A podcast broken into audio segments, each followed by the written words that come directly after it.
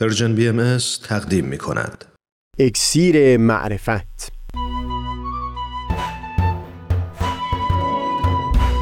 مروری بر مضامین کتاب ایقان. این گفتار نامه از سوی دلدار، بخش سوم.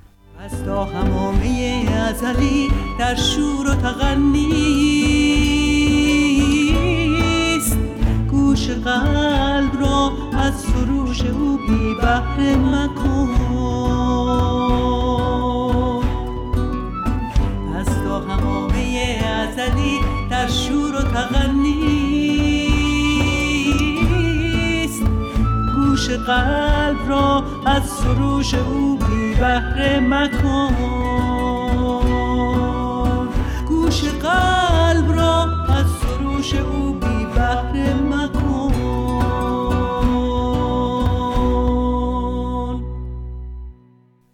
دوستان، سهیل کمالی هستم.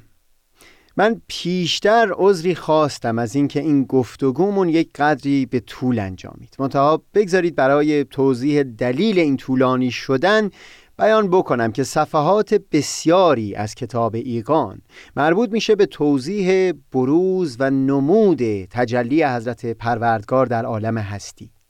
در جاهای مختلف و به مناسبت‌های گوناگون این بحث رو مطرح می‌کنن و هر بار هم به یک اشاره بسنده نمی‌کنن، بلکه مطلب رو تفصیل میدن.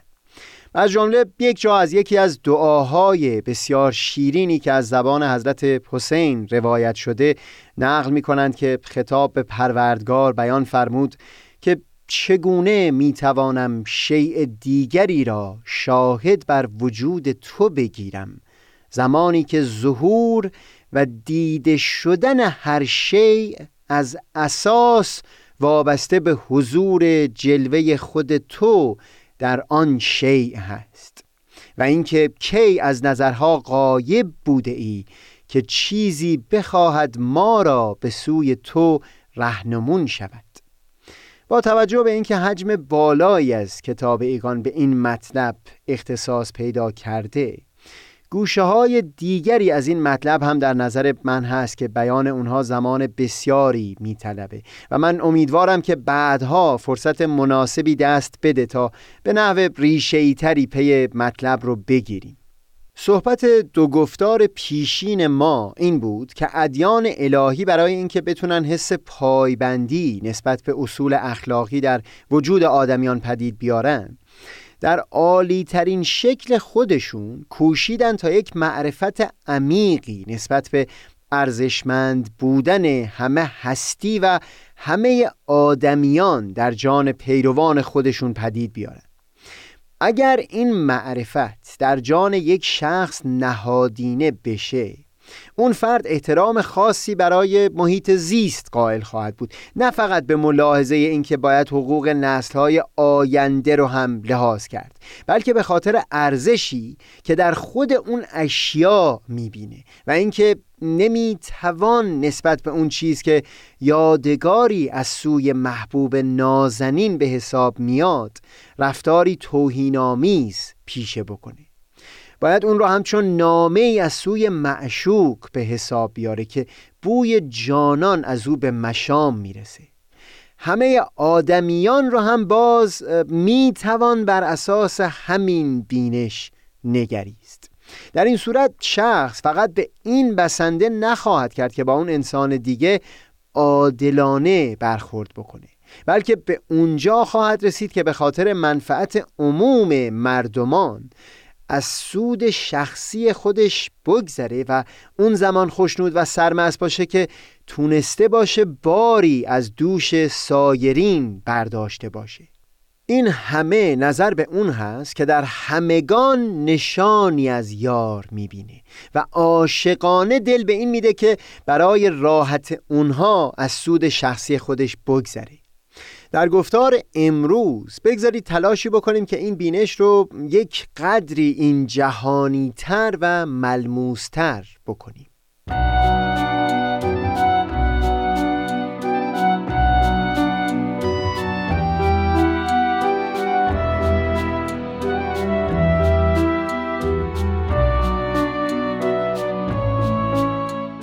ما یک زمانی در خصوص کمکی که کتاب ایقان به فهم عمیق‌تر مسئله الوهیت میکنه گفتگویی خواهیم داشت، اما الان فکر کنم دست کم بر این اتفاق نظر داشته باشیم که یک قدری دشوار هست این که بخوایم مفهوم حضرت پروردگار رو طوری لحاظ بکنیم که به عنوان یک معشوق بتونیم با او انس بگیریم و به یاد او سرمست بشیم و یا یادگاری از سوی او رو در ذهن خودمون تصور بکنیم. در یک مرحله کمکی که کتاب ایقان به ما میکرد این بود که این تصویر رو از مفهوم پروردگار که برای ما ملموس و دستیافتنی نباشه درجه نزدیکتر بیاره تا بتونیم در وجود پیامبر الهی سراغ از اون معشوق بگیریم. دیدار او میشه دیدار پروردگار، دستی به نشانه یاری و عهد و پیمان بر دست او گذاشتن میشه دست بر دست پروردگار گذاشتن، رضایتمندی و خوشنودی او از دست مردمان میشه خوشنودی پروردگار و آزرده خاطر شدن و رنج و عذاب او میشه آزرده خاطر شدن پروردگار. در این درجه حتی حالاتی مثل تحمل عذاب و شکنجه، زندانی شدن و حتی تکه تکه شدن باز گویی که بر پروردگار وارد آمده. پیامبر در دل تاریخ بشری یعنی در همین زمان و مکان با ما همراه هست و لذا میشه او رو اونقدر دستیافتنی بیابیم که دل به او ببندیم و یا گاهی وقتا از برخی حالات او خم به ابرو بیاریم، دل ما چرکین بشه و تلاش کنیم جویا بشیم که آخه چرا؟ منظورم اونه که او رو اونقدر به خودمون نزدیک میبینیم که دست کم به خودمون جرأت میدیم در دل خودمون با همین متر و معیارهایی که خودمون و سایر آدمهای دور و برمون رو تراز میکنیم او رو هم بسنجیم. تاریخ زندگی پیامبر الهی یا دست کم تصویری که پیروان اونها به دست میدن در دست هست و بیانات اونها رو هم در دست داریم، لذا دست کم این امکان هست که یکی بخواد عمیقاً و به نحوی ملموس دوستدار اونها بشه، حتی اگر به تعبیر ملیح یکی از دوستان فاضل من خراشی بر پیشانی او افتاده باشه باز زیبایی هایی در او ببینه که بخواد او رو به عنوان محبوب بپذیره. به پشتوانه همین عشقی که نسبت به پیامبر الهی در جان پیروان میتونه پدید بیاد در بیانات این ظهور میبینیم که در جایی حضرت بهاءالله به این مضمون فرمودند که هرگاه فرد به حقیقت نیازمندی از شما چیزی طلب کرد در چهره او چهره من رو ببینید، و یا در جای دیگه اینطور فرمودند که اگر کدورتی و اختلافی به میون اومد من رو در اونجا حاضر ببینید و ببینید در اون صورت چگونه رفتار می کردید. منظورم اینه که در کتاب ایقان با توصیفی که از مقام پیامبران الهی به دست دادن این امکان رو فراهم کردن تا اون بینشی که در این سه گفتار صحبتش به میون اومد قدری دستیافتنی تر باشه. اینکه اگر بر اساس تاریخ زندگانی پیامبر الهی و یا بیانات او عشقی نسبت به پیامبر الهی در دل پدید اومده در وجود آدمیان رخساره او رو حاضر ببینیم و هم همه اشیاء هستی رو به نحوی با او در تماس و ارتباط ببینیم، چون که او در تاریخ در زمان و مکان حضور یافته بود و لذا اونطور که شایسته همچون مقامی هست با همه چیز برخورد بکنیم. بد نیست سری بزنیم به خود تاریخ دوران معاصر ظهور حضرت بهاءالله و نشانی از همچون برخوردی در زندگی یکی از پیروان زمان ایشون سراغ بگیریم.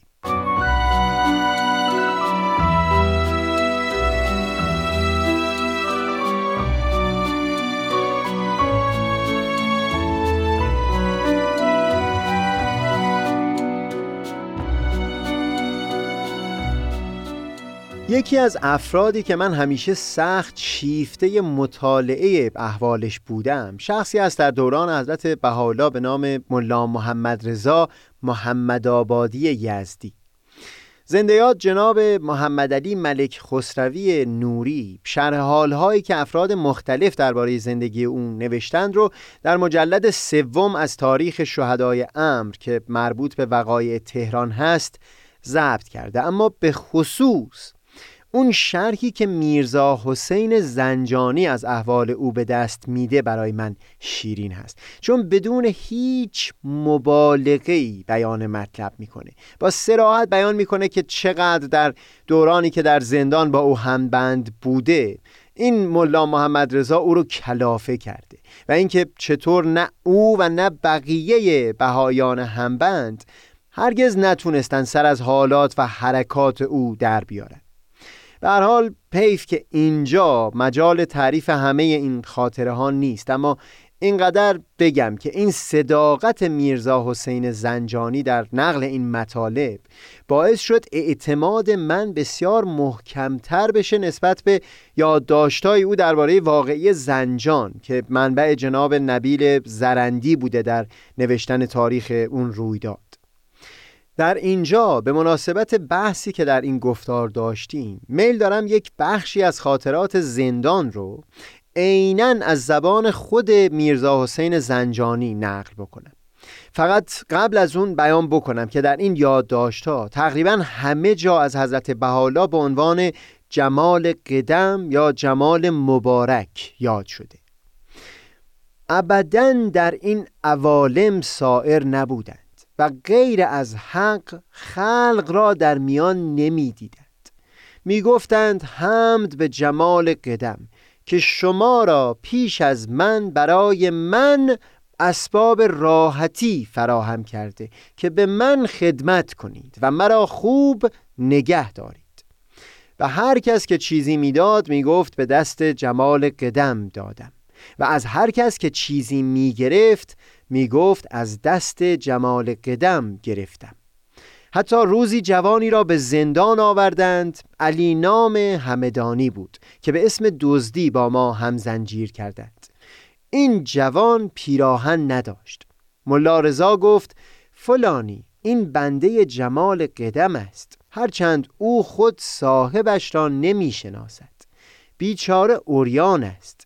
خب ما که یک پیرهنی برای عوضی داریم که در میانمان هست و در گردش هست و زیاد هم هست، خوب است او را بدهی به این جوان که او هم داشته باشد.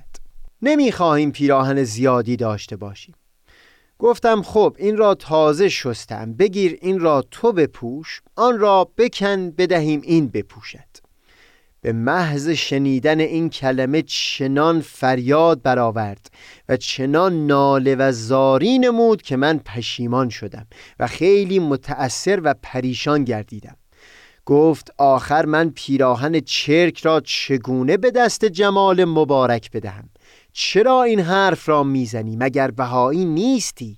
لیس البر حتی تنفقوا مما تحبون. فرمود پس کی آدم میشوی؟ من فوراً از برای اسکات آه و ناله های او پیراهن را دادم به علی پوشید، اما حالم کلی پریشان شد. گفتم خدایا یا حالات مرا و ایقان مرا مثل ملا رضا کن، یا آن که مرا عوض او در زندان یک سال زیاد نگه دار تا او مرخص شود.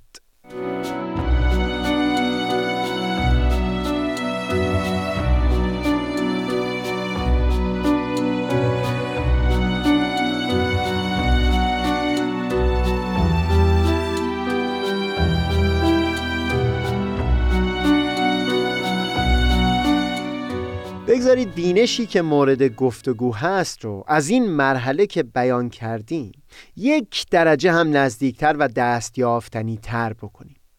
در خاطرات یکی از کسانی که به دیدار حضرت عبدالبها فرزند و مبین آثار حضرت بهاءالله نائل شده بود نقل شده که یک وقتی از ایشون پرسیدن چطور ممکن هست که همه کسانی که به دیدار شما میان با چهره بشاش و پر از شادی محل رو ترک میکنه. در پاسخ لبخندی بر لبهای حضرت عبدالبها ظاهر شد و به این مضمون بیان کردند که نمیتوانم برای شما توصیف کنم، اما در همه کسانی که به آنها نگاه می کنم من فقط چهره پدرم را می بینم. برای من سهیل این که در اینجا نفرمودن حضرت بهاءالله بلکه بیان کردن چهره پدرم معنای عمیقی داره. درسته که حضرت عبدالبها در بسیاری بیاناتشون درباره همون جلوه حضرت بهاءالله در رخسار آدمیان بیان مطلب فرمودند، اما دست کم در خصوص این یک بیان برداشت من این هست که حرف دقیقاً از همون عشق و علاقه‌ای هست که یک فرزند به پدر مهربان خود داره. حتی اگر این برداشت صحیح نباشه، باز هم دیدگاهی که میشه از اون استنباط کرد بسیار کاربردی هست. اینکه در برخورد با هر گونه رفتاری از سوی یک فرد برای یک لحظه هم که شده در ذهن خودمون تصور بکنیم که این رفتار از معشوق ما و یا هر کسی که سخت دلشیفته او هستیم ظاهر شده و ببینیم چطور با همین رفتار برخورد می‌کردیم، الان هم همونطور برخورد کنیم. یعنی اگر هم این درجه از معرفت هنوز در وجود ما محکم نشده باشه که نشانی از محبوب لایزالی رو در اون آدمی ببینیم، دست کم این به آسودگی امکان پذیر هست که تصور بکنیم برخورد ما با معشوق چگونه می بود اگر همین رفتار عیناً از او سر می زد و الان هم با این فرد همونطور برخورد بکنیم.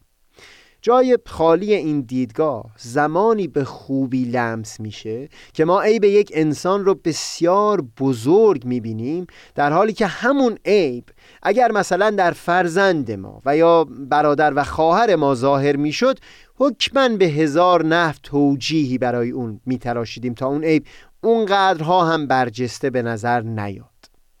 بگذارید صحبت رو همینجا به آخر ببریم. فقط به عنوان مسک الختام اجازه بدید بیانی از حضرت عبدالبها نقل بکنم که بخشی از اون لازمش همین معرفتی هست که در این سه گفتار از اون سخنی گفتیم. در نزد خدا امتیازات ملیه و تقاسیم وطنیه و قیود شخصیه مذموم و مردود است. جمیع انبیای الهی مبعوث و جمیع کتب سماوی به جهت این مزیت و فضیلت نازل شد و جمیع تعالیم الهی محصور در این است که این افکار خصوصیت منافع از میان زائل گردد و اخلاق عالم انسانی تحسین شود و مساوات و مواسات بین عموم بشر تأسیس گردد تا هر فردی از افراد جان خیش را به جهت دیگران فدا نماید. این است اساس الهی، این است شریعت سماوی.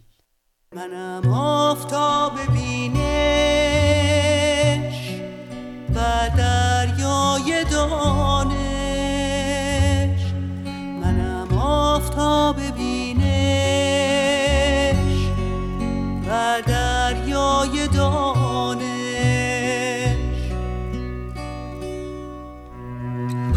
پژمردگان را تازه نمایم، منم آن روشنایی که راه دیده بنمایم.